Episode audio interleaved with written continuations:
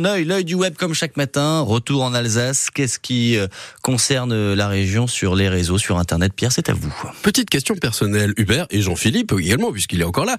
Est-ce que à 12 ans, vous saviez déjà ce que vous vouliez faire plus tard? Non. Non. Non plus. Oui, bah moi non plus d'ailleurs. Hein. Si on m'avait dit que je finirais la radio, vraiment je l'aurais pas cru. Bah c'est pas le cas de tout le monde et quand on se rend compte des changements de carrière de nos chers trentenaires, on pourrait se poser la question des politiques d'orientation. De toute façon, on dit le Nord. Selon comment on est tourné, ça change tout.